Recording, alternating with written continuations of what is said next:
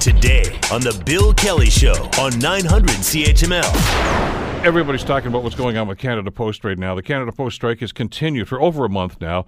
Uh, the federal government is looking now to back to work legislation if there is no resolution in the coming days. I want to bring Alan Freeman into the discussion. Alan is a graduate school public of uh, graduate school rather public and international affairs at uh, the University of Ottawa. It's less an essential service, but it's very very essential for a big part of business, which is online shopping and um, that whole new economy.